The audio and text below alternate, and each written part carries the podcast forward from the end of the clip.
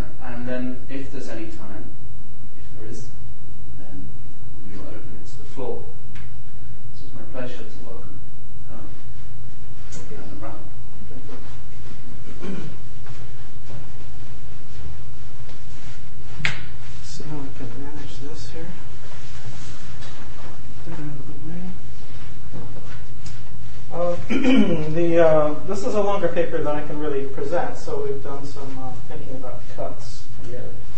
Um, but I hope it hasn't been cut to ribbons. I don't think so. Uh, the uh, title of this paper is uh, Obama Nation. Obama Nation. Uh, the Art of Kara Walker. And I'm not going to read the introduction, which is really about right wing politics in America at the moment, which, if you don't know about it, ought to scare you. Uh, the uh, racial tensions in America are at a fever pitch. Uh, you've got an ex vice presidential candidate going to something called Tea Party assemblies. Taxed enough already is what T stands for. And these people are coming with guns. And she's got a website with crosshairs on her political enemies. And she's claiming that she's not inciting people to take those guns and shoot those folks, when clearly she is. That's the kind of tension we're dealing with in the U.S. at the moment. Um, when you throw in the economic instability and now this business in the Gulf, uh, things are getting uh, quite edgy uh, over there. the introduction deals with the question of abomination, abomination. The word abomination with an A uh, is a, a, complex word uh, that deals with racial politics in America. And it relates to the uh, abolitionist movement in the 19th century. Um, it's used by uh, Southerners uh, who are anti-black in order to suggest that blacks are abominable. and it's a, a, general theme that runs through this paper. And um, I'll just begin in my second section. So at the end of this paper, I'm going to be addressing some of Jacques Derrida's last seminar on the beast and the sovereign. To prepare us for some of that discussion, I need to discuss a rather typical sort of political discourse in which beasts replace humans, something that seems benign in Aesop, but that takes on an obscene dimension today when people begin photoshopping Obama as some sort of hideous looking monkey. And here I'll go to my first uh, image. We'll see now if that comes up. It's pretty obscene, you. It's the kind of thing the Nazis were up to in the 30s. Uh, what are we to make of this circulation of what everyone knows to be a traditional racial insult, whereby whites depict blacks as apes and monkeys? In other words, as merely humanoid, and as such, not fully human, and hence abominable. Certainly, such images constitute a form of hate speech that in this day and age ought to be considered unacceptable. And what I want to argue is that such images mark a limit of the political, even as they try to advance themselves as a political statement. In this respect, consider the following image of a kindly looking gray haired woman at a Tea Party rally holding a stuffed monkey and a sign that reads, Send Obama back to Kenya. Let's see if we can get this next one up here. There you go. It's not a great image, I'm sorry to say. I don't know if I can, can I make it a little bigger? You get the idea of it, though. This is a more rhetorical example and therefore one that appears more politically embedded within political discourse but in fact it too marks a limit of the political. Taken by itself, the woman's statement alludes to the so-called birther movement. Have you heard of that? The birther movement that denies Obama is an American citizen. Because his father is Kenyan and because Obama has close relatives living in Kenya, nationalists have been saying that his place of origin is Kenya and that he should hold office there, not in the United States, if he wants to be a politician. The birthers claim that because Obama is not a legitimate political officeholder, an abominable miscarriage of justice has occurred. In addition, the woman stuffed monkey inflects this complaint by introducing the white supremacist idea that African Americans, Obama among them, are not 100% human, that this makes them abominable, and that therefore they should be sent back to Africa. Alarming to many people on the extreme right in the United States, are the abominable things that could happen to the security and moral fabric of the United States if subhumans are put in charge. This whole thing with the oil spill inflects this again, because you have the whole topos of the tar baby in the 19th century. Especially annoying is that these sorts of propositions are being invoked as if they were common knowledge that is objectively self evident, even though they are so ridiculous that they reveal the limits of objectivity if not a gap in shared reality that cannot be bridged. As Ernesto Laclau and Chantal Mouffe have pointed out, there is a major difference between social political opposition and antagonism. These are the two terms, opposition versus antagonism. Because an opposition can be debated within a rational framework of positions and counterpositions that can claim considerable legitimacy despite their ideological or philosophical differences, whereas an antagonism lacks various objective relations as well as a rational discursive field for debate. Antagonism points to relations, quote, wherein the limits of every objectivity are shown, unquote. But two, quote, antagonism is the experience of the limit of the social, unquote.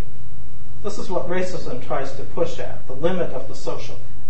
Which is why racist and nationalist propositions inherently attempt to restrict the social, which is their pragmatic function. The, pragmatic function of racist discourse, of hate speech, is to restrict the social.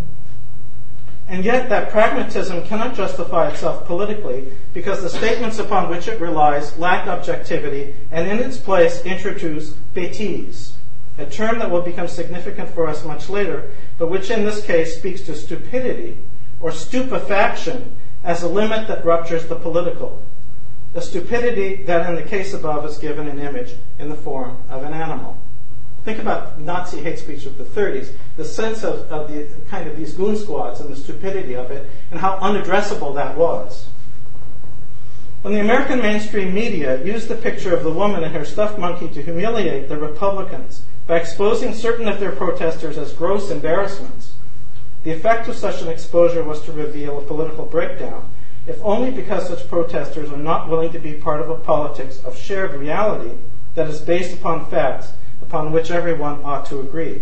For example, that the President of the United States is an American citizen, that he's not the Antichrist, which 25% of Republicans believe he is, in a religious sense, literally. Think about that. How many millions of people are buying into this idea? That he is not an abominable ape, some sort of political King Kong, but, in, a, but a human being, and so on. In short, a limit of the political is reached when rational and even semi-rational debates that are part of the public political pro- process of contestation are derailed by irrational appeals to abomination, e.g., these signs that say Obama nation, that cannot be rectified by an appeal to reason, empirical proof, or upon authority of sound education. That gap between the irrational and the rational marks a limit at which communication not only has to break down, but in which a certain dereliction of thinking has occurred.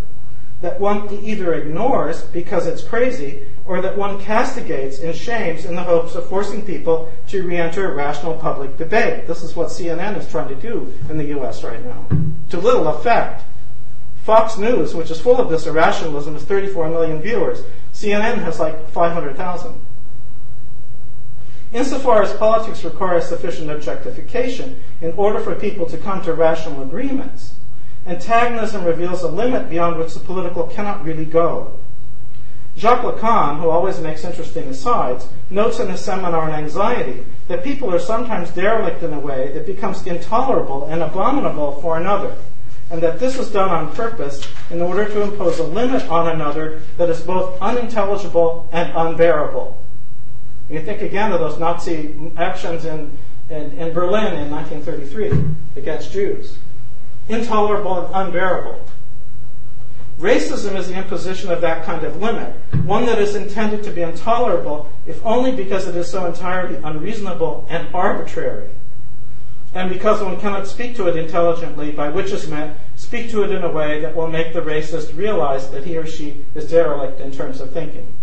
This limit, which is akin to a sort of madness, experienced by both the sadist and the victim, which is Lacan's context, cannot be assimilated within a political process curbed by a reality principle, something that speaks to an antagonism that has to get its pound of flesh by other means, which is why at the end of the day, racists resort to violence in order to get what they want. A stupefying violence that is inherent within the antagonism, which is hate speech itself.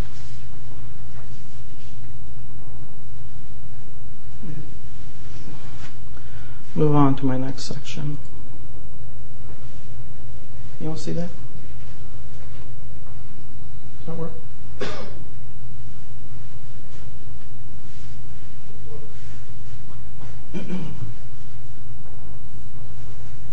Kara Walker is an African American artist whose work may find many find to be obscene, immoral, and politically incorrect. From an Aristotelian perspective, one might well claim that the material cause of her art is hate speech itself. Yet she has already been given a million dollar award by the MacArthur Foundation, and her work has been shown internationally in major galleries, the Tate Modern among them. Whereas it could be argued that artists like Jeff Koons and Annette Messager have more range, or that artists like Eva Hesse have more sophistication relative to the history of art, the fact is that Walker's representations are historically inflammatory, if not explosive in a way that makes other political art pale by comparison. The uh, title of this, by the way, is uh, My uh, Complement, My Enemy, My Oppressor, My Love, which was shown at the Whitney in 2007. Moreover, given the image politics in America today, one has to admit that her work has been extremely prescient and that it speaks to an appalling image repertoire that is at once in the past and the future. An image repertoire always ready to come that has supposedly been long forgotten. Walker's obscene racialized images are akin to what Derrida once called specters, images returning from the past that have a visor effect in that they screen the gaze. As obscene, these images neither look nor can be adequately, adequately looked upon, something that speaks to their abominability and damnability in the sense that these images represent those who are execrated and condemned, and as such belong to some sort of shadowy netherworld of defilement, a sort of negative of the world everyone usually associates with American life of the 19th century, at least as it is commonly represented. Uh, there's a great deal of parody going on here, and one of the passages we're, we're cutting is one about Mark Twain. Life on the Mississippi, he talks about uh, the, the influence of Sir Walter Scott upon Southern culture and, and, and uh, its, its various idioms. and she's uh, uh, satirizing quite a bit of that. Naturally, it's tempting to think of Walker's depictions as a sort of looking glass or shadow world of the historical reality that was American slavery, and not surprisingly, quite a bit of commentary has been given to Walker's appropriation of the art of making silhouettes, ascribed to Johann Caspar Lavater, and the fact that this imitates a craft that may well have been accessible to 19th century African American artists. The 19th century use of silhouette portraiture, if we can call it that, was a rationally abstracted, sedated, decorative art in which the outline of someone's physiognomy was thought to capture the essence of the person, all the while evoking a medium like the classical frieze, in which classical profiles are given a heroic past, or cast, rather. This static dimension to Walker's art speaks to what Homi Bhabha calls the fixity of the stereotype that stands in opposition to the excess of the content. I think that's very strong in her work. That's almost understated stereotypes, but the content seems to be very, very resonant and active in, in her uh, uh, depictions. Which, to recall my remark about the limit of the political, speaks to the imposition of a limit at once arbitrary and unreasonable that aims at going beyond what another can hear. The stereotype, therefore, is particularly excessive in that it is superimposed on physical slavery, which is already so very intolerable. Because Kara Walker's content is so explicitly focused on the topic of race relations between whites and blacks, it comes as no surprise that critics have looked at her work mainly in terms of sociological content analysis, which necessarily contextualizes the work within American history and culture. Yet there is something in the excess of her stereotypes that reminds me of work by a European artist one might not immediately associate with Walker, an, associate, an association that occurs the moment we remind ourselves that Walker's panoramas are a theater of cruelty, the kind that Antonin Artaud was talking about in some of his writings when he spoke of a theater that was unflinchingly dedicated to the expression of raw experience, no matter how painful or unrepresentable. I'll just show you another image of, of Walker's. Let's see if you've looked at this for a while. Uh, she, the, the, theme of falling bodies uh, turns up in, in her work quite a bit the, the, the emancipation as a fall.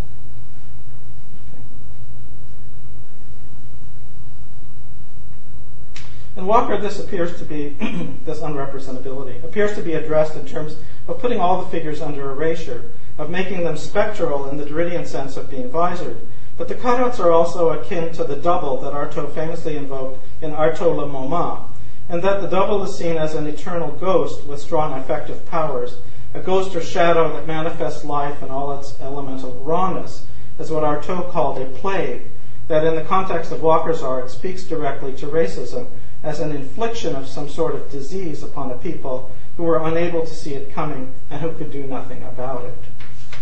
That plague, furthermore, figures the abominable, which is to say, the institution of slavery as such. It's helpful to recall that Artaud himself was a slave to something he couldn't rid himself of, namely his mental illness, which already at a young age he had experienced as an appropriative force that had stolen his mind and that had made it difficult for him to think.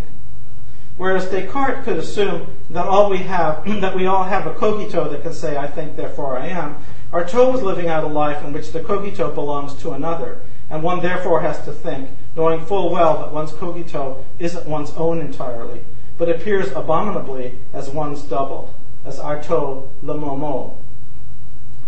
Here's a text by him briefly. Me, nothing, nothing because I, I am there, I'm there, and it is life that rolls its obscene palm there. In the opening sentence to an essay on Artaud, the American poet Clayton Eshleman writes, quote, Antonin Artaud is one of the greatest examples in art of the imaginative retrieval of a life that is beyond repair, unquote. That opened up a lot for me, that statement. Uh, this, this idea of retroactively trying to resuscitate something that's beyond repair.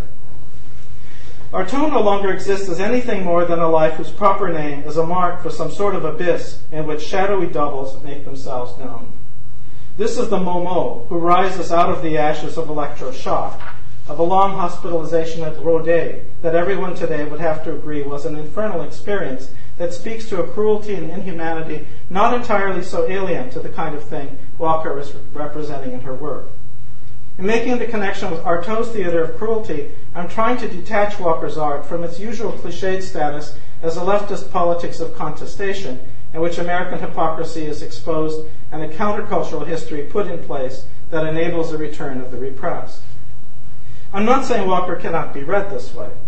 However, I am saying that there is theater of cruelty at work in her panoramas that are so excessive that I'm not convinced that any politics of moral rectitude will be able to contain and sanitize their spillage.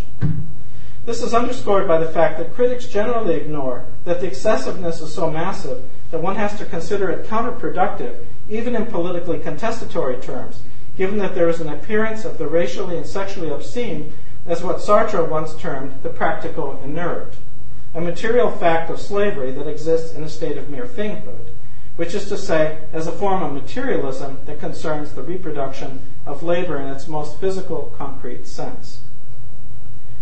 Sartre saw the practical inert in terms of an empty detachment of formal reality, something that recalls Homi Bhabha's point about the stereotype being static, let's even say stubborn in its ipseity. I'll come back to the stubbornness later.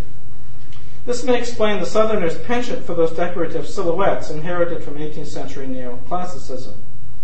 In Walker's art, however, this empty detachment signifies the obscenity or abomination of the material facticity of slavery, which presupposes that the slave is not a human being, but more like an object, perhaps even a shadow, that nothing Artaud spoke of that is merely there and that has life.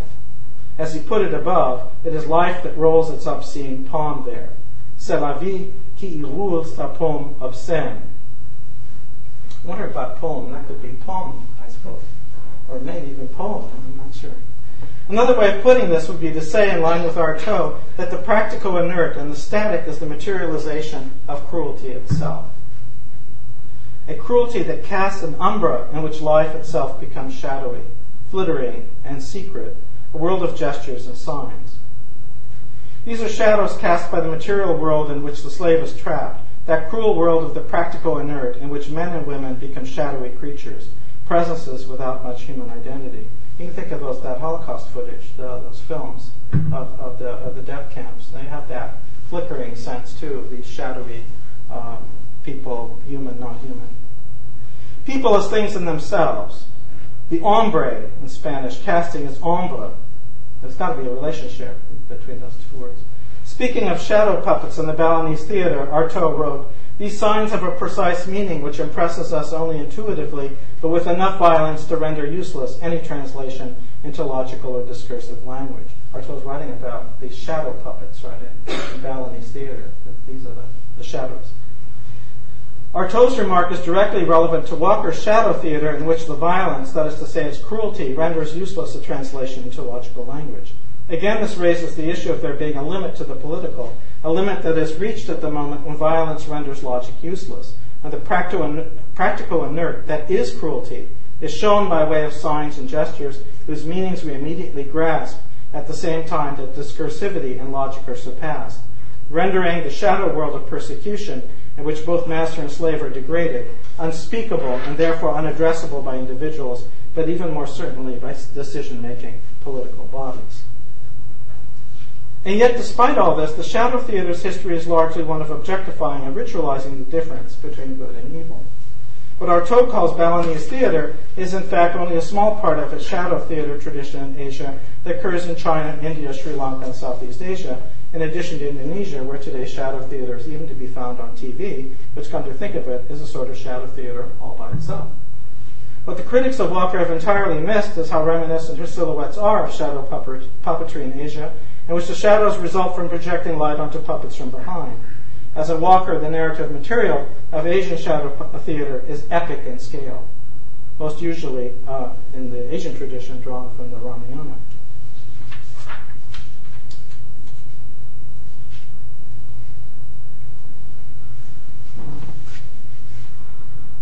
We're switching to another section.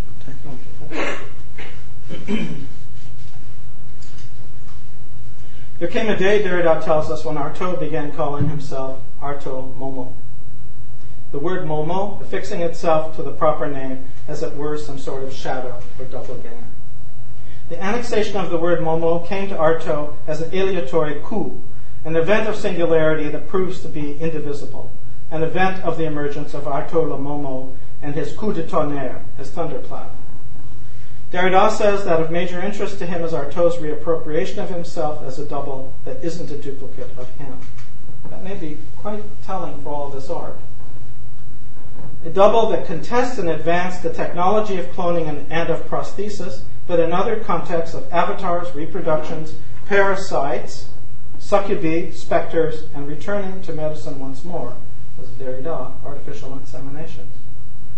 This non coincidence between Artaud and his double, this Momo that attaches itself to Artaud as a supplement that is and isn't his double, will turn up in Artaud's writings as glossolalia, as shadow writing, as speaking of Le Momo. Derrida, who had a special place in his heart for Artaud, tells us that he had, that in fact, he is, quote, tied to Artaud by a sort of reasoned detestation, detestation raisonnée. That however antipathetic he may be to who, whatever is to be found in Artaud, Derrida cannot dissociate himself from Artaud's philosophy, ideology, and politics. That was, I think, also true clearly of Heidegger and also of Schmitt. Interestingly enough, that, that's a topic I explored at some length in a book called Heidegger and Derrida, and the Heidegger connection. Being at once attracted to and repelled by Artaud, Derrida explains that this ambivalence is itself une alliance, one that Derrida made with Heidegger certainly, but also with Schmitt and others, in which love and hate, friendship and enmity were in play. The spectre Artaud, as Derrida called him, cannot be disavowed. One has to take him as une machination, as a social, medical, psychiatric, judicial, policing, ideological machine, as a philosophical political network allied with shadowy forces, des forces obscures, that reduced his living flesh to a body that was tortured, ripped apart, drugged, and above all electrocuted, all with the nameless suffering, an unnameable passion that left nothing behind but the will to rename and reinvent language. This Derrida says is what calls itself Artaud Momo, an entity that is in essence what Artaud himself called la machine de l'être, a pun on the machine of being, we think of Dasein in the Heideggerian sense, and the machine of the letter. It is this machine attached to Artaud and, and, but not of Artaud that has been left behind after God supposedly had stolen Artaud's body. Le Dieu qui me vole mon corps. It is on account of this maliciousness on the part of God that Artaud hurls blasphemies, obscenities, and maledictions in all directions. You see that's relevant to, to Walker. You get the shadow, but the body has been stolen somehow. It's not there. So here's his, his cursing. Artaud's cursing. Yo kutamar toni tardictera, yo kutedricta anu tedri. This language, which Derrida calls glossopoetique, shadows the bêtise of God, the stupidity of God, which is to say, God's idiocies and stupidities, but also his animality. Let us recall in this context that no one in Milton's Paradise Lost, including the devils, are of the view that God might actually be stupid, and that therefore some kind of language has to be invented in order to electrocute God so that he can be shocked into reason. Language in our Artaud, Derrida says, is but the percussion of electrocution. In other words, attempts at illumination, one that is directed at a Dieu bête, a phrase that puns on God being at once stupid and animal, the stupid animal that God therefore is. Kara Walker's art may seem light years away from the kind of thing we encounter in Artaud, if only because Walker is so deeply embedded in the African American experience. But I don't think one can do much hermeneutical work with her note cards in the absence of knowing work by figures like Artaud. She does work with note cards where she types, and there are a lot of uh, spelling mistakes in the typing and crossing out and writing over. It looks like someone who's semi-literate is, is writing these note cards. Here's a quote. I make art for black women to wag their finger at, no, no shame. I make art for white boys to feel up their sisters at. No, no shame. I make art for white girls to finger their prissies. No, no shame in that. I make art for artists to fire their furnace. I make art for Kara so that she won't burn us. Uh, and Artaud, too, in a lot of the, writings and some of the images, he used to take cigarettes and burn holes in the papers. Uh, that image of the burning is very significant uh, in relation between these two. Who is the I in relation to Kara? Are they different? Is the appearance of Kara, the one who will burn us, the appearance of a sort of Kara la Momo, a violent avatar? Who or what speaks when Walker types on note cards? Is this a sort of Ouija board writing, or is it closer to what Artaud called the machine, à lettre? So I'll give you another uh, quote, some obscene language here. Oh, what was I saying? Dear you, insufferable cunt, you with your black writings, your hungry ghosts, your vengeful heart, why do you insist on tormenting yourself as well as your loved ones with ingratitude? Yours is a peculiar history. Yes, the location and time which you inhabit is unusually merciful. You are given chances, opportunities, inches as well as miles, and you take and you take them all, and spit and spit in those faces, bite those hands, defecate on heads from your bare branch purge. Unquote. Something that I haven't yet mentioned about the word le momo is that it is Marseille, Marseille street slang for village idiot. And there may be reason to believe that it also references Momus, the Greek god of mockery. Walker's purposeful misspellings or editorial fix-ups in pen, her purposeful use of English in a way that strikes one as decidedly illiterate or at best awkward, all speak to a certain tendency in her to parallel the way in which Artaud courted bêtise. Like Artaud, Walker makes an alliance of sorts with a Momo, a doppelganger that seems to take possession of her thinking, or at least part of it at times.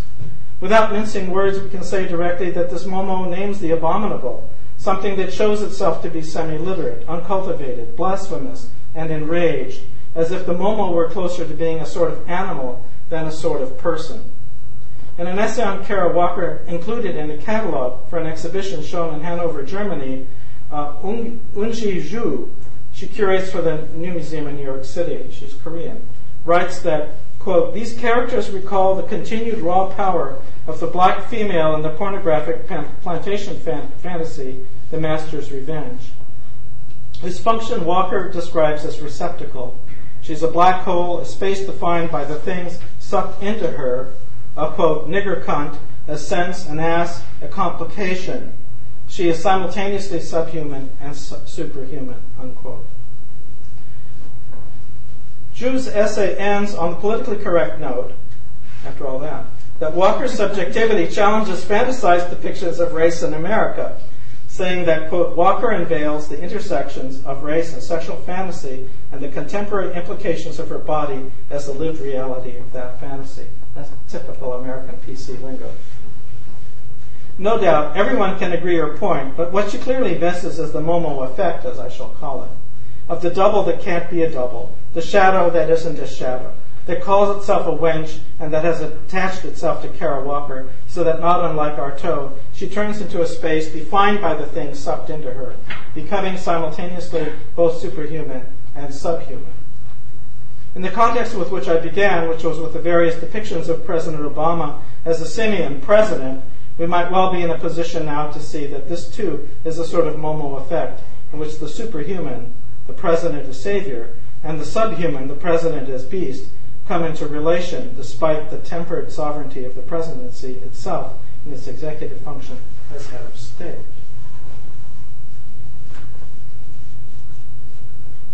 As some of you know, the last lecture course that Derrida gave was entitled The Beast and the Sovereign, which, like all of Derrida's seminars, seminars radiated, radiated out in so many directions that for my purposes here, it was something of a puzzle to figure out precisely where to enter it.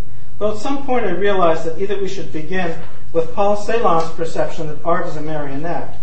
The theme of the marionette occupies quite a bit of Derrida's attention at various points. Or with Emmanuel Levinas's equivocation of whether the animal has a face or not. You can see why these two points of entry would be of interest, given that Walker's silhouettes are so reminiscent of the marionette particularly by way of what I've already said about shadow theater, and because these silhouettes lack faces, which from the Levinasian perspective, as mediated by Derrida, suggest they aren't really human. This in turn brings up yet another place of entry with respect to Derrida's mention of a French television program called The Bébête Show that ran from 1983 to 1995, famous for using animal puppets in the context of political satire. The concept of the program underscores Derrida's main political thesis in The Beast and the Sovereign, namely that the difference between sovereignty and bestiality, and by extension, mastery and stupidity, is radically ambiguous, a point that one can easily see in Walker's art.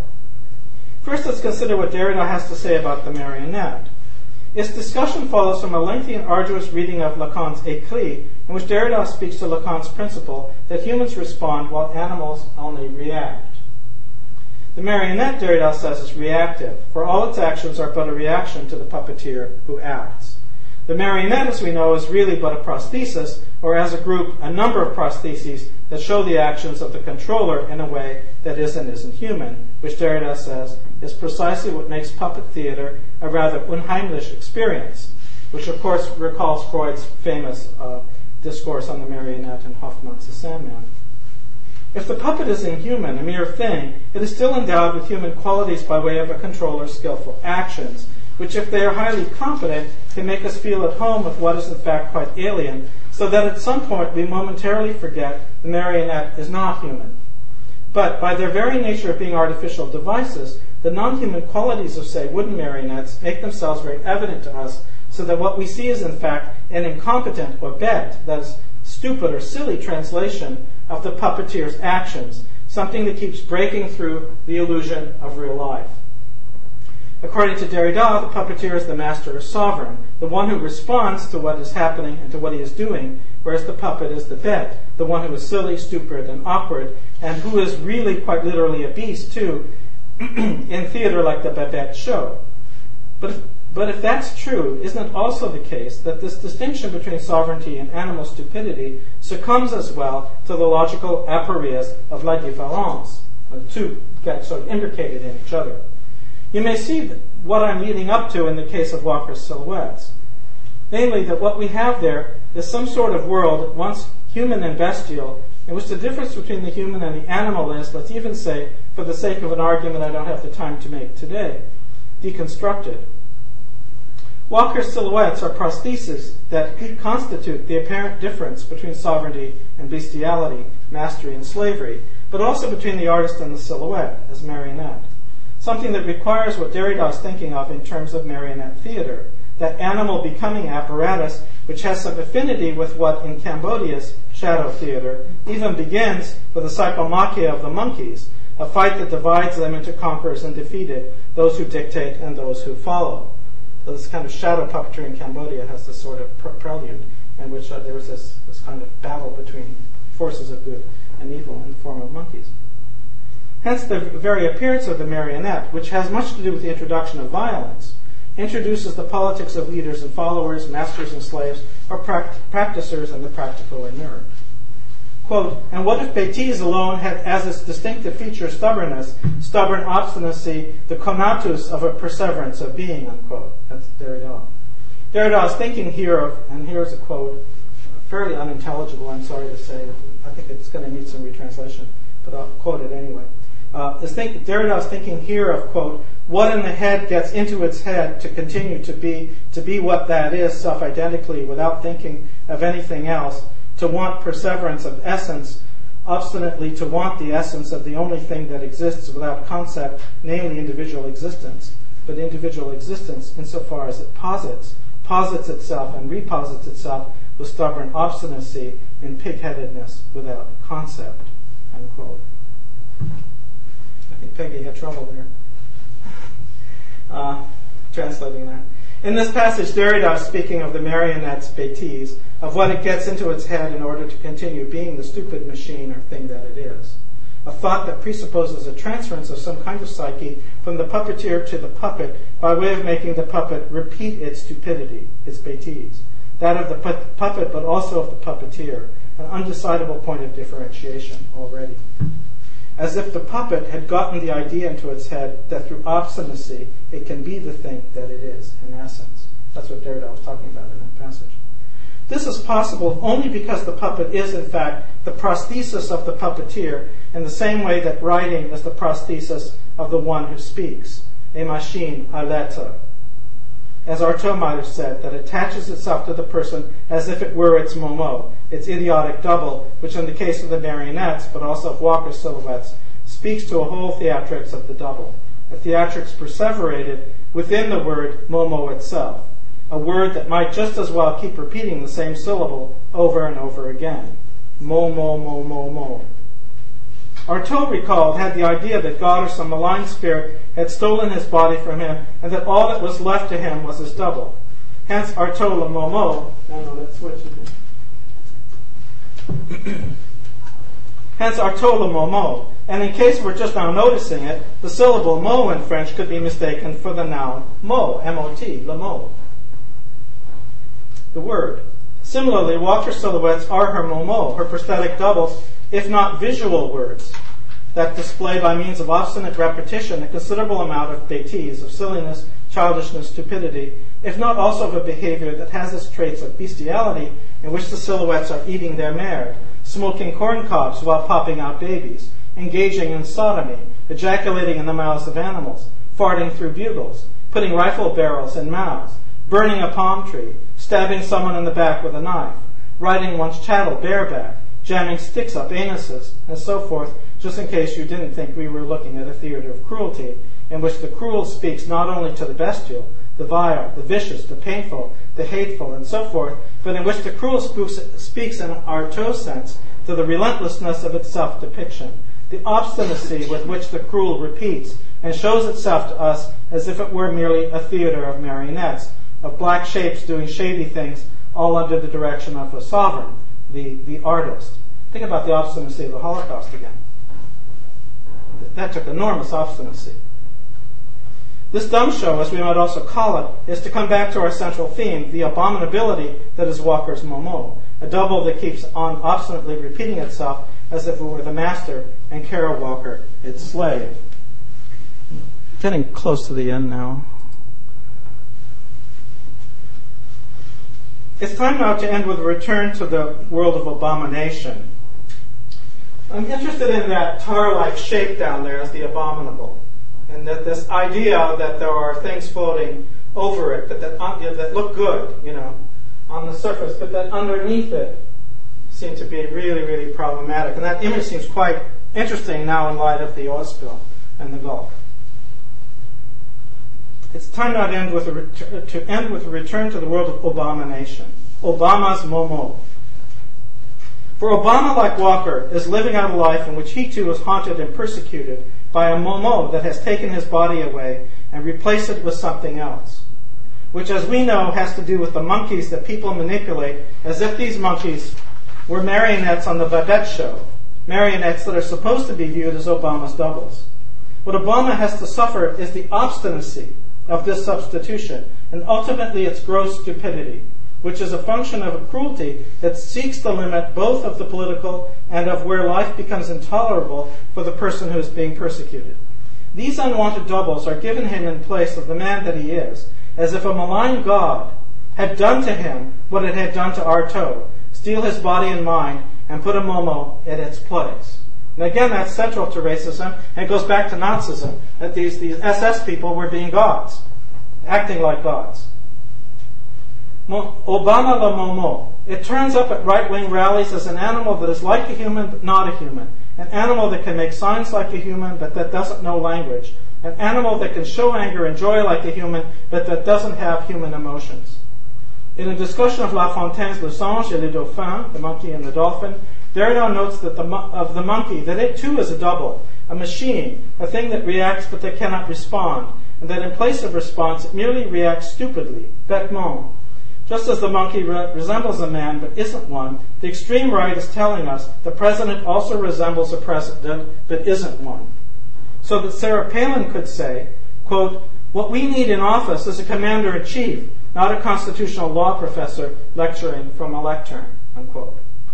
In case you thought Palin wasn't invoking something like monkeys, guess again, because Palin was trading on the commonplace deprecating prejudice that teachers merely imitate in words what people of action actually do. We've all heard that before, haven't we?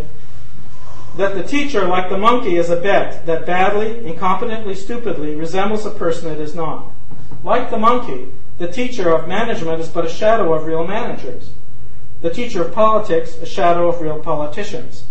Obama may have been elected president, but in Palin's estimation, he's only the shadow of a commander in chief and not the real thing, because like the monkey, he can only imitate badly.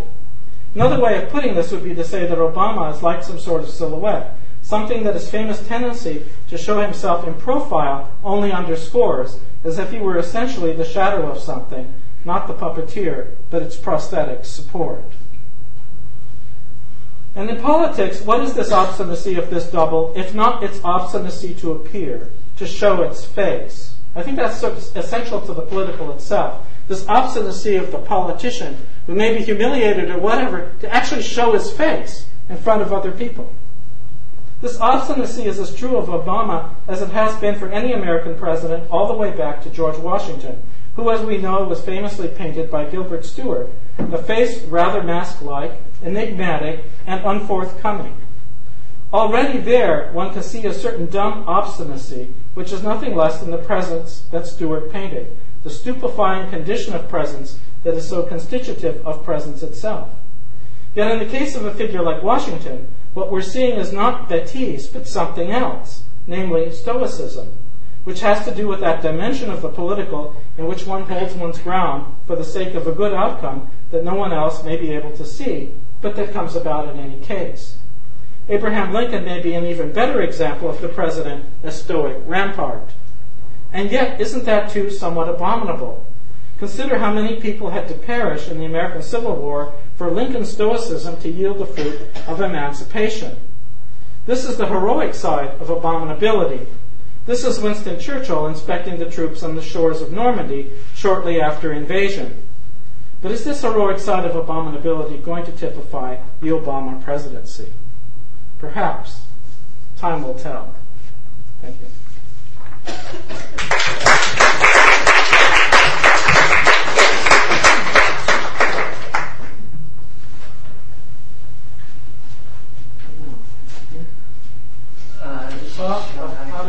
you can stay there. I can stay there. I just have just a couple of questions. Go ahead. Yeah. Go ahead. Um, firstly, about how images can mark the limit of the political. It seems that images, and not just art, but images, Yeah. and perhaps not even importantly art, uh, can mark the limit to the political. So hence you're showing at the start this uh, image of, of um, Obama, oh, and then the image of the, the woman holding Yeah, that, yeah. that sign. Yeah. You can go Uh, back to that if you want.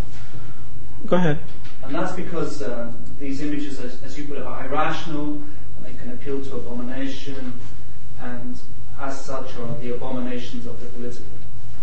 But at other times in your presentation, it seems that art marks the limit of the political. So what I'm interested in is the relationship between image and art, and what the difference might be between how either of these can mark the, the limit of the political. So you say that, that Artaud's um, comments about Balinese puppets, as you put it, signify, signify through a violence which renders useless, useless any translation into logical or discursive language. And you think Walker's silhouettes do this as well.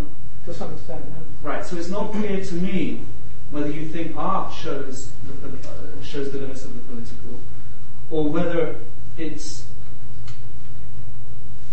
it's because it's image that art shows the limit, marks the limit of the political. And I think the difference is important because if if well, I'll see what you think whether whether it's uh, whether it's the image uh, or whether it's art because it's image.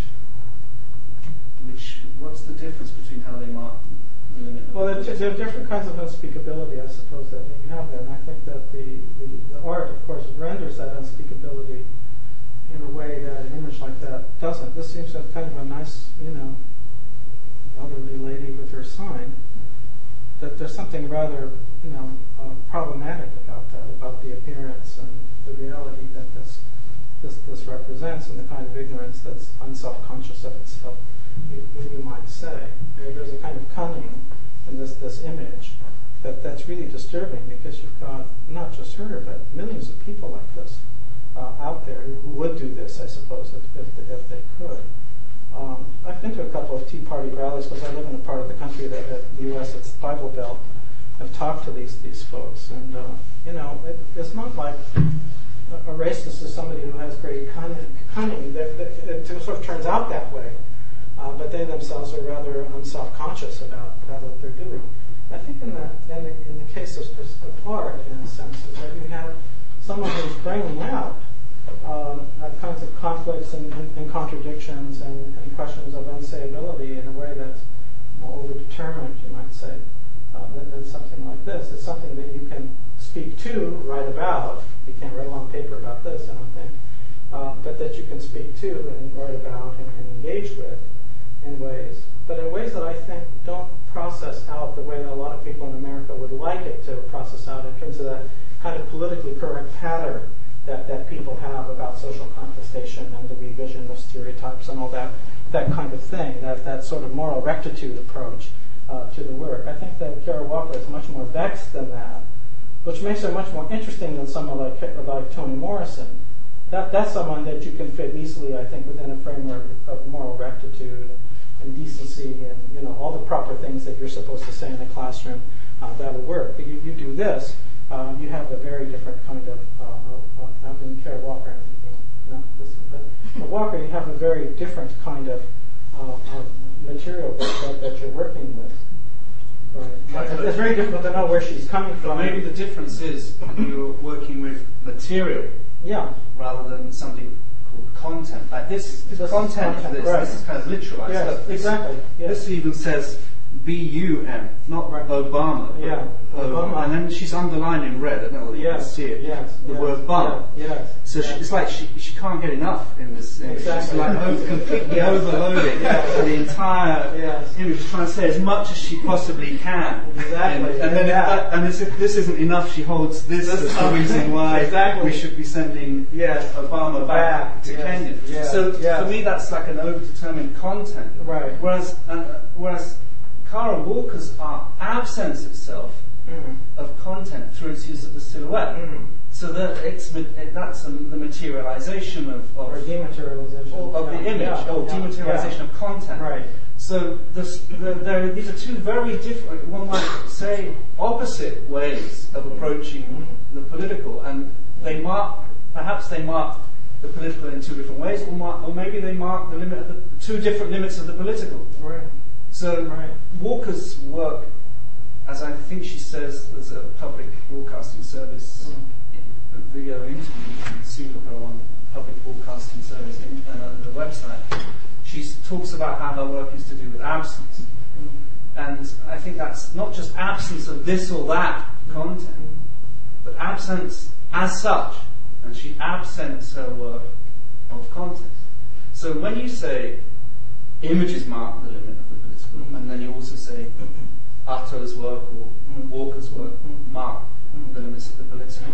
It's important, I think, to distinguish either the two different ways in which they mark the same limit, or the two limits these mark. I accept that. I have to think about that. Okay. Uh, but, you know, yeah. Um, another question about antagonism. Ah. Okay um, and you're, you're counterposing it to opposition. Uh, opposition and antagonism, these kind of two. Like yeah, like that. Yeah. Um, you say, and I quote you now, insofar as politics requires sufficient objectification in order for people to come to rational agreements, mm. antagonism reveals a limit beyond which the political cannot actually go, mm. or cannot really go, as you say. So that that's uh, your, your from you. Take on that, yeah. yeah. And that's after Chantal Mouffe, who says, antagonism points to relations wherein the limits of every objectivity are shown. Right. Close quote. Yeah. And she, I don't know whether it's she or you, italicized shown okay, in that in that sentence. Antagonism points to relations wherein the limits of every objectivity are shown. But both you and uh, Chantal both of these quotes seem to me to suggest that politics is a matter of agreement. As you say, insofar as politics requires a sufficient objectification in order for people to come to rational agreements, antagonism reveals a limit beyond which the political cannot actually go. In other words, we have to share the same reality in order to have a discussion that's fruitful. And share meaning agree. Fundamentally, I think we do. I, I think if you look, for example, at, at, at, English history in the 17th century, what, what we have is really not quite a formed social sphere, public sphere in the 1640s. And you have people who are radically occupying very different kinds of positions and therefore can't come to, to any kind of agreement. I would say there you are dealing with uh, a situation which is really quite dire and which led to violence. I think that, that, that would be my argument there, that in order to have uh, something like, like politics that, that, that's fruitful, that we can live with, parties have to sit down and they have to agree on, on the same shared, shared reality. Hamas has to agree that, that Israel is a legitimate state. But if it doesn't do that, nothing will ever happen there. Um, Israel has to agree that it can't well, do all these awful things to Gaza and so on. But maybe we have politics because Hamas cannot agree that uh, Israel is a legitimate state. I mean, that's what that, that's what calls for politics. You would say that we all agreed we wouldn't have politics. Yeah, exactly. So it's not clear to me why but politics would, is about But that would argue that if we agreed, we wouldn't all have a conflict of wills. And I think we do have a conflict of wills, even within a situation where, where, where we agree. Um, I, I, think that that's always going to be there. I think we're always going to have disagreement for the simple point, from the simple perspective, we have different points of view, or different takes, or different interpretations, or, or different ways of reading and, and looking at things. So maybe it's deeper. Maybe that's your dissensus business. I don't know. Yeah, exactly. Right. Dissensus. Dissensus would be someone like Rancière would come along and say, well, politics is about dissensus yes. because politics is about what he would call a, like a gap in the sensible, the right. gap that we, right. that in the sensible that right. we ostensibly share, there are gaps such that politics is about those who can see and who can hear, and those who can't see and, yeah. and who, who, can't hear, and those who have a right to see and a right to hear, or a right to say what is seen and a right to say what is heard, and those who don't have a right to see or to hear or to say what is seen or mm-hmm. what is heard. So that would be politics is that essentially dissensual in the democracy would be the, the incursion of those without the right, right into that sphere from which they're forbidden from seeing or from speaking. Or as we're saying the opposite, where the media has taken over that central public sphere and pushed all of these groups out. Environmentalists and academics are sort of not in this in that sphere or are seen as, as fringe. Yeah. You might say. That's why Those are public sphere issues. That's why Derek says that, there's a, uh, that we have Islamic TV. Yeah. And then he says, unfortunately, that's Islam Christianizing itself for, for doing that. Um, yeah. But but but so so if that were the case, then politics is, is rather more about dissensus, disagreement, rather than it is about well, agreement. and, to, and, to, and to think that politics is about agreement is forever to suspend any kind of political headway because you'll never get that agreement. I think that's too radical. I, I, I think that the, the argument about a, a politics that I would say is a workable politics in which one can make headway uh, is, is, one in which agreement gets gets negotiated and, and, worked out in temporary moments. Maybe you know you try one thing, it doesn't work. Uh, that opens up new disagreements. You try something else. I, I think what's what's fundamental to, to, that, that argument, maybe it's a Habermasian position. I'm afraid I hold, uh, which is the idea that that, that uh, politics has to presuppose a common reality and, and a modicum of rationality uh, within that, that shared reality in order for people to, to come to, to sufficient agreement that, that, that you can function. If you say in, in an academic department, and I've been in these departments where people just hate each other and can't agree and, and, and are just shouting each other down at, at all moments, your department just goes into receivership. You have meltdown. Because these people just don't want to accept the same framework of, of, of reality. That, that to me is a, a very unworkable thing. Sometimes you're in a situation where other people have views that you don't like, that you find intolerable, that you have to sort of swallow and put up with if you want to be part of that, that community and be productive within that frame. I'm, I'm afraid that's just a very wishy-washy liberal thing on my part, but I, am afraid I, I sort of come down on that. Well, there is one problem about that with respect to art, because yeah. it reduces art to the level of, of oh disagreement over yeah. shared content. Like we agree on states of affairs, but we disagree on how to rectify right. that kind of thing. Right. So it, it, reduces politics to this level. But if politics is something like questions of, as Rancière puts it, gaps in the sensible, yeah. it's, it's to do with how materiality is denied right. some and given others, or ways of perceiving and hearing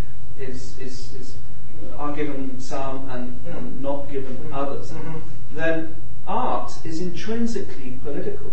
because that's what art is. It's dividing up materiality and sensibility. So whatever the content of art is, it would be intrinsically political. Right. Intrinsically.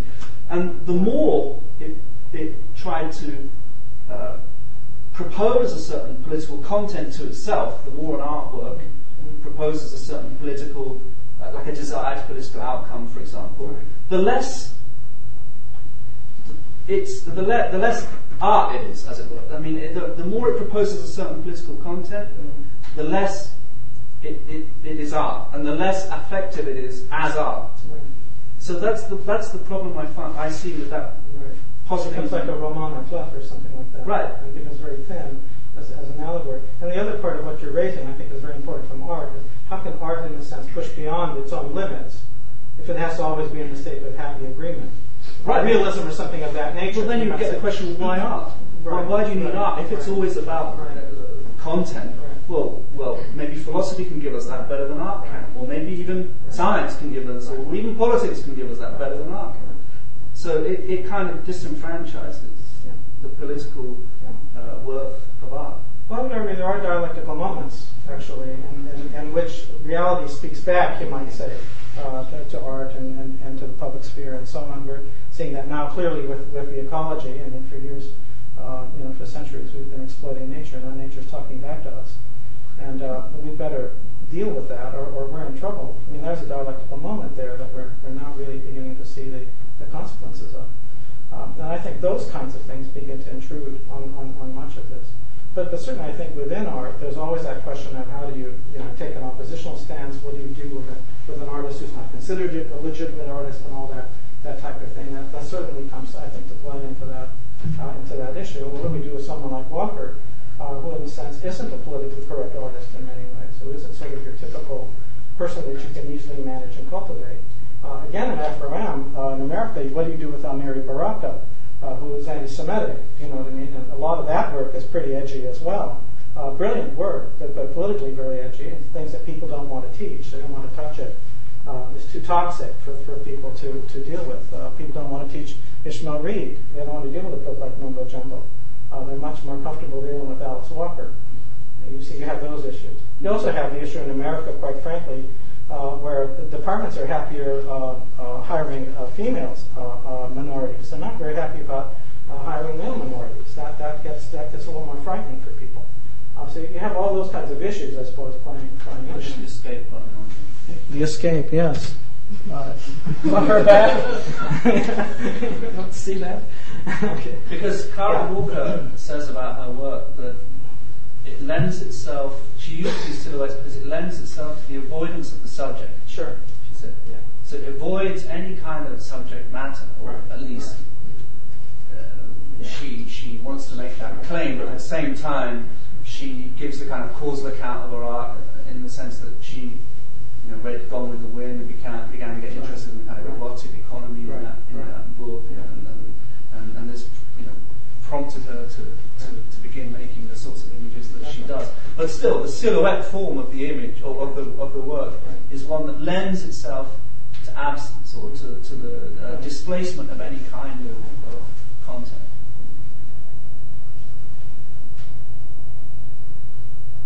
Uh, are there any, maybe there were some questions from, from yeah, at the back there. Maybe to press on with this point about uh, finding uh, best method or means to express uh, the unspeakable. Oh. Mm-hmm. Um, it, it, what was astonishing that uh, in your talk uh, you uh, described the formal quality of Walker's uh, work, and yet uh, in your interpretation of what made it subversive, you focused on content. And oh. there's a, you sort of gave an interpretation within the Derridian framework, but there's a very interesting counterpart to it, Adornian framework.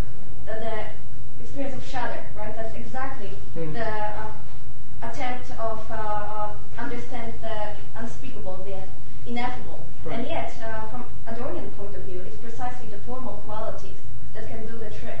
Mm. Because if you uh, use the means of uh, naturalism, the language familiar to the discourse you try to subvert mm. is almost being an accomplice mm. in speaking the same language, right? Yeah. So you have to do funny things with formal qualities in order to be truly sub- subversive, in order to uh, express the different or whatever.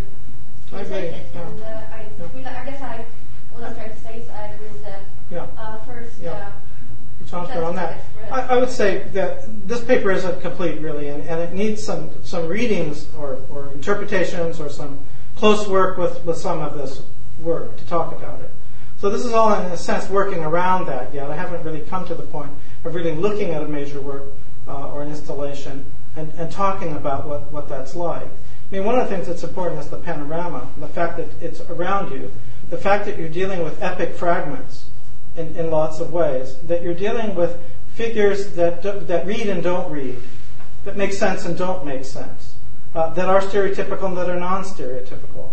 Uh, so th- there are many of those kinds of things that one's going to have to look at, and, and certainly I think that the formal element is, is, is a very important one. And I think the whole question of, of the spatial relationship of the individual in, in the panorama around oneself is, is, is very significant. Some of these works are rather high up on the wall. They, they sort of you know, are coming down, down at you in, in, in certain kinds of ways. So there's a phenomenology of that experience. You see, that, that's, that's there. And the question, you are dealing with shadows, that you're filling this in. Um, I was teaching this, I, I guess, in, in, in class, and, and many of the students were trying to figure out what race are these figures, which is very interesting. Is this a white or is this a black person? You see what I mean? Uh, what, what does that tell you about, about that, that nature of just basic apprehension of, of, of those images? But, but I think certainly the, the formal uh, uh, qualities are, are, are very significant in how she recycles 19th century imagery and, and, and obviously works against the, the goes up against the current of it. Uh, uh, becomes a very significant uh, kind of thing. There's also a kind of poetics of the image. That, that you really look at these images in relation to each other and they kind of resonate back and forth like, like they're poetic lines. You see what I mean? And then the question is, are we looking at a history? You know, do we do, uh, do, we do Louis Marin and look at a historical uh, genre painting? Or if we got something else that, that we're dealing with, the kind of dismantling of the historical genre painting? So I think all those things have to be looked at uh, uh, in, in relation. I also think that the work of Ana Mendieta, that was a Lat- uh, Latina Cuban artist, is very important because she does a lot of things with the body too, burning the body and all those kinds of things, and used her own body in, in, in, in a lot of kind of uh, site-specific work uh, um, in, in uh, Iowa.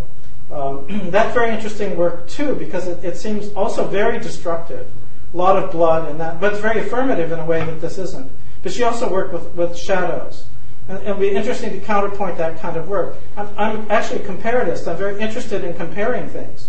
Uh, that, that Artaud Walker is just one way of comparison, but I think is more fruitful than the politically correct reading uh, of the work. But, but I certainly take your point about the formal dimensions But of, it's not just the it's not just you, you can't just call it the formal. It's like the formal elevated to a level where the form content falls Yeah, away. I think so even Yeah. that, that that that silhouetting of black or white, Sure. you wouldn't get the question of is it white, is it black without that silhouette. Yeah.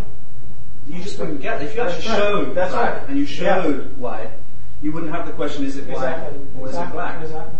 So it's it's not just formal. Mm. Uh, there was a question here. Yeah. Yeah. Um, why do you think Kara Walker's work has been pushed so heavily um, to be, you know, she's one of the most successful Afro-American um, artists, and considering how offensive it is Mm. um, to a lot of Mm. viewers, Mm. is it just in a way like an anti, like a ironic statement for it to be pushed by the art world to be so successful? Or Well, it's I mean, an interesting. I know, and many people write about it. it's complicated, and, and, and it may be a bit vexing that, that she's had a big showing in Germany. Mm. I have a rather large catalog of her work that was done in, in you know what I'm saying? Um, so you know you have to sort of think about that. Why are the Germans so interested in this in this kind of work? Uh, and, and and what does it mean that the MacArthur Foundation decided to give her uh, very young, you know, uh, an, an, an award and, and, and so Genius forth? grant. Genius Yeah, grant. yeah. Yeah, I that's what it. So I, I mean, I I don't have a great answer for you there. I mean, I, I think obviously people uh, want to be open to and be inclusive, and, and and obviously this work when you see it is very powerful. I must say that. Uh, I first came across it in uh, the early 2000s. I was in, in LA, Los Angeles. And I saw actually just a, a small work, but it was more powerful than anything in that exhibit. And there were uh, some pretty major people there. Mm. You know what I'm saying? So I think visually, if you know a lot about visual art and you're used to seeing visual art, and you look at this work, so it's overwhelming. Yeah. And, it's, and you know it's disturbing. And, and you know that there are things that aren't really right with it ethically in the sense of what this should be. And that really makes it much more interesting in a way, that those conflicts. But is it pushed because it is like in an ironic statement because it's more interesting rather than you know thinking of it on a more of a, on a deeper way? You know, thinking about the implications of you know because there's loads of Afro-American artists, Yes. Renee Cox, you know, Right. Why have they pushed? I'm not saying. I just want to know Because someone like Faith Ringgold is really quite superficial at the end of the day. Okay. Or Betty Saar. Isn't that right? I mean, But that's an older generation. That's an older generation gen- of Kara. Walker. Why in Yeah. particular is Kara Walker being focused? Right. Considering, you know, the you know the tensions and everything. In the I would also offer the thing that, that because there is a, there is a, a kind of unique style there, you might say, or that she's Okay. so immediately recognizable Okay. with that with that shadow work Okay. in a So way that some others yeah. may not be. That that Well, I certainly mean, has to play into it. You know it's her. Yeah. You see it, ah. Yeah, yeah. You know what I mean? It's immediately recognizable. This is kind of logo effect in a way, which has its downside over time. Yeah, no, I hadn't, I hadn't thought about it in that way, but just considering. And I think this epic Yeah. scale is kind of interesting, Okay. and that you're immersed in it. hmm Think about cave paintings or something. You know, at Lascaux. It's a bit like that. Any any further questions? You wanted to ask a question? No, I didn't, I didn't really have a question. I just sort of, sort of I just find it interesting. I haven't really thought about it before. How the, how the source of illumination is behind the the, the silhouette, and how the, the puppeteer is left as the respondent's right, and all that kind of stuff. And I didn't really have a question about it. I just wondered. You did mention that, Con. I just wondered if it somehow related to this reworking of the nerve stage or something like that. Well, uh, clearly, shadow puppetry is eliminated from, from behind. Her work tends to be projected onto walls, or, or you have paper which is which is glued onto walls. And- But the walls are very stark white. You get the impression that the illumination is coming from, from behind them, but think that contrast is very is, is very strong. I think what what a section I didn't read and it, that does interest me is the relationship of Asian art, which nobody mentions. You know, they're usually working in the African American you know context, so they're not really thinking about Asia and how widespread shadow puppetry is there and shadow figures and what that could all mean. It's interesting that Artaud thought about that, by the way.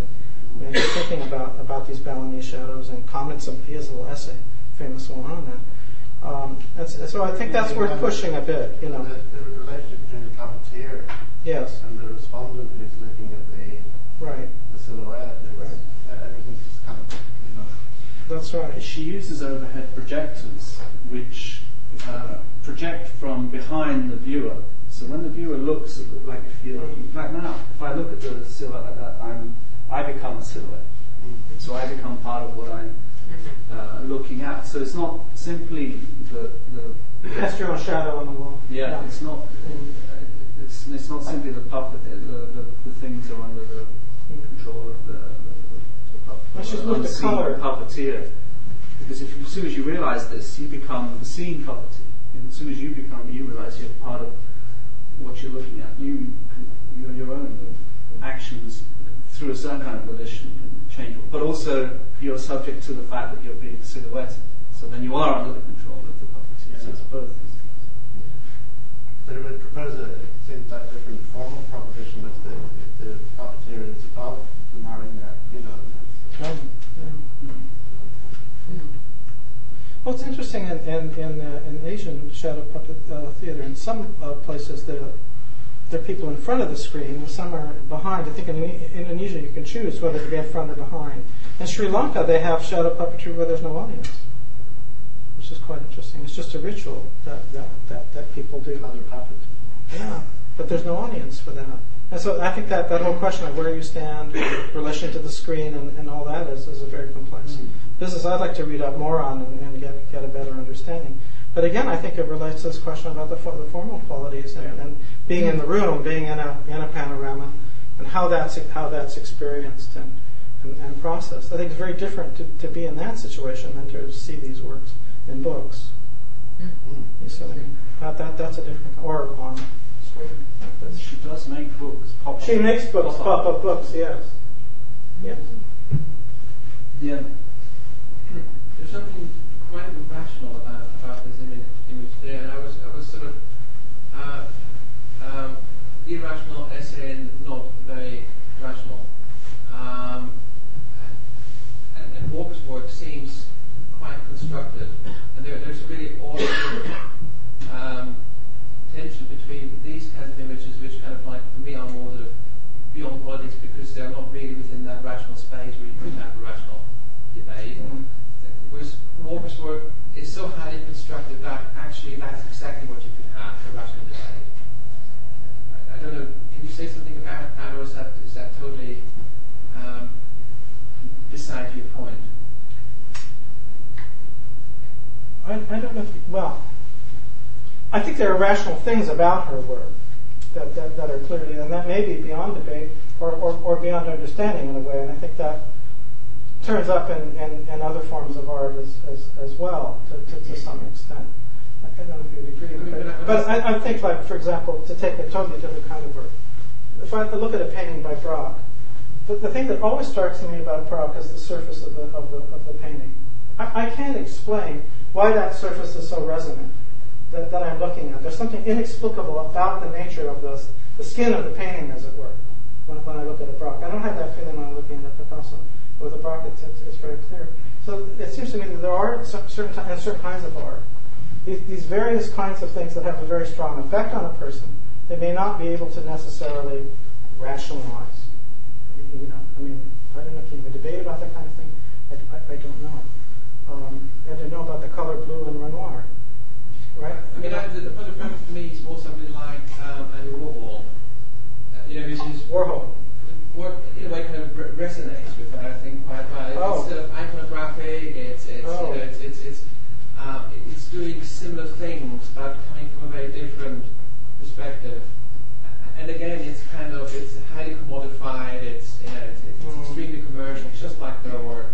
Mm. And it's got that sort of, it's got that rationality. It's so highly constructed. It's it's very intentional. Mhm. Um, So are you saying then that the more constructed it is, the more rational it becomes because the, the less constructed it is, the more real it is, the more irrational it is, and the more impossible it is to have any kind of reasoned discussion about things? well, somewhere in there, yeah, I think there is something in there. Yes. Because if push the escape button. if, um, let, about Kara Walker's work, if everything is kind of reduced, let's say that it's about gesture, for example. It's about gesture, like a, like the marionette theatre is about gesture. It's, you reduce it to that level where the gesture becomes the world, becomes, the, the world becomes constructed as gesture. The less it's, it seems to me, I don't know whether you agree with this, but the less it, it, the, the gestures seem to have the, the force of signification that the gestures might have in the real world where they are just but one part of that world. So the less they are, they have that kind of force of signification.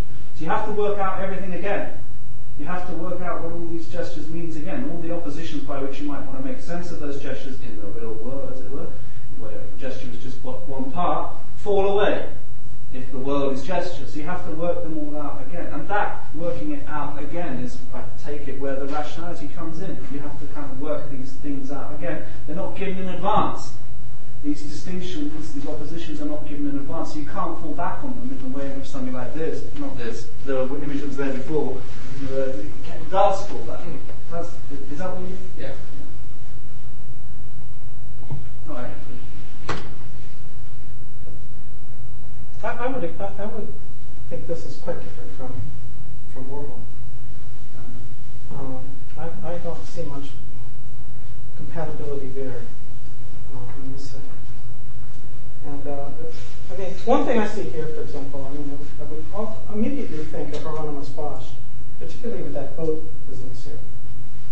Um, it, it, it, it feels almost, you know, like the, the world of the insane. It that would be a resonance, you know, kind of historical resonance for me in, look, in looking at a work like that. And I have to puzzle that that, that through. Um, Warhol never really deals, does he, with, with this kind of this kind of interrelation of all these these various kinds of images. I mean, he, he's, he's really famous. Well, his Mao is so great, of course, and, and of course, there what you have is that that business of print culture uh, mixed with abstract expressionism to some extent. Those those incredible brushstrokes that he gets in there uh, in, in, in those works, and there's really something very in, in, intense about them as, as, as portraits, I, I think. Uh, here, I think you have something very different going on, something very much more like narrative, you, you might say. Whereas in, in, in, Warhol, I always get that feeling I'm closer to the world of, of Ouija or something like well, that. Well, except he did make films, of course. Well, he yeah, did make films, but it's his films. of people He's sleeping. Kind of screen tests. Yeah, the screen tests are interesting. Yeah, yeah. And in, in fact, she know, She's made a film She too. was heavily influenced by Warhol. I, mean, I, think I know, yeah, yeah. But but I think the work to me it reads very differently. Loo- looks very differently than than, than the world of Warhol. He wasn't he was very controversial, Ray. Who? Warhol. was very controversial. At the time, you mean? Yeah. Well, we all laughed at him. We just died laughing at LA when it came out with those boxes. They were a scream. Stuff wasn't taken seriously. Yeah, but in UK No. it was.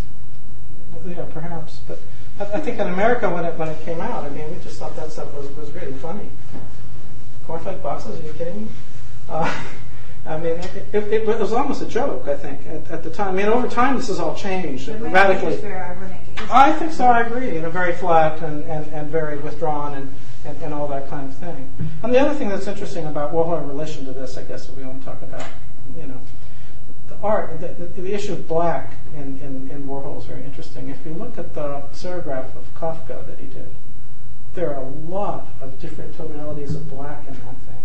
That's an amazing uh, serigraph that he made. The, the technique of that is, is, is really fascinating. And, and it, you just worry about breathing on it, that you'll destroy it.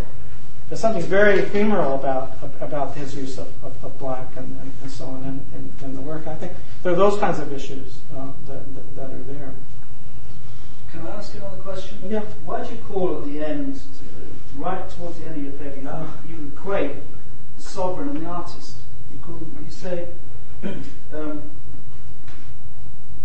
it's actually quite a long sentence, in fact, and it goes back like half a page. I can't read that. Are a couple of those, yeah. the, the relentlessness of its self-depiction, the, obstis, the, obstis, the obstinacy Yeah.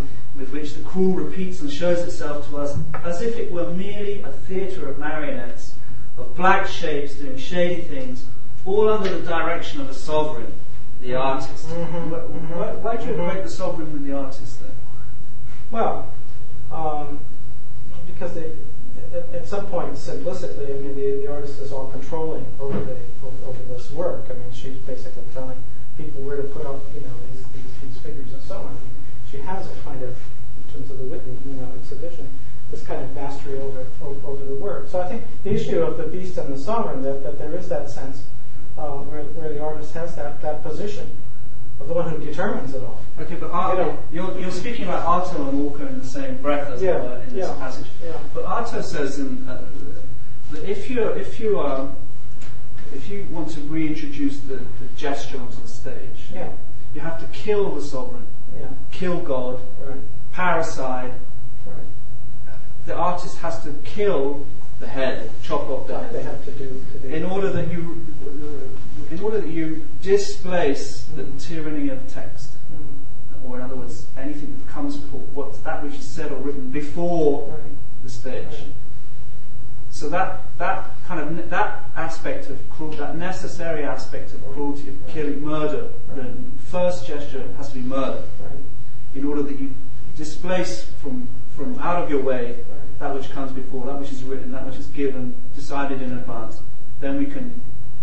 But Then we the, can do- the sovereignty of a certain voice comes in there anyway. I think I think that's the problem. You can you can project to do that, and, and then you get the return of sovereignty anyhow. I, I don't think you can actually affect it in, in, in absolutely as the artist. You can wish to do that. You can wish to lose control. Think about Cage, for example. You know, losing all control. and yet there's nothing. Yeah, there's nothing more recognisable Well, than a piece of music I like know, John Cage. I know. But, you know, I, I think there's always that problem of the, the, the sublation of a return of, of sovereignty in, in the work at, at, at some point. Do we have other questions?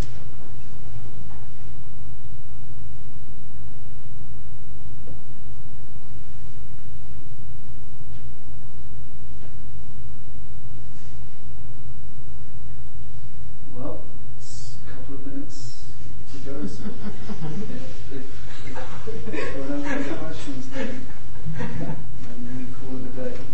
Uh, the, the third and final lecture, a week hence, by Jonathan Dronsfield, uh, here this time next well, a couple hour and a half earlier next week.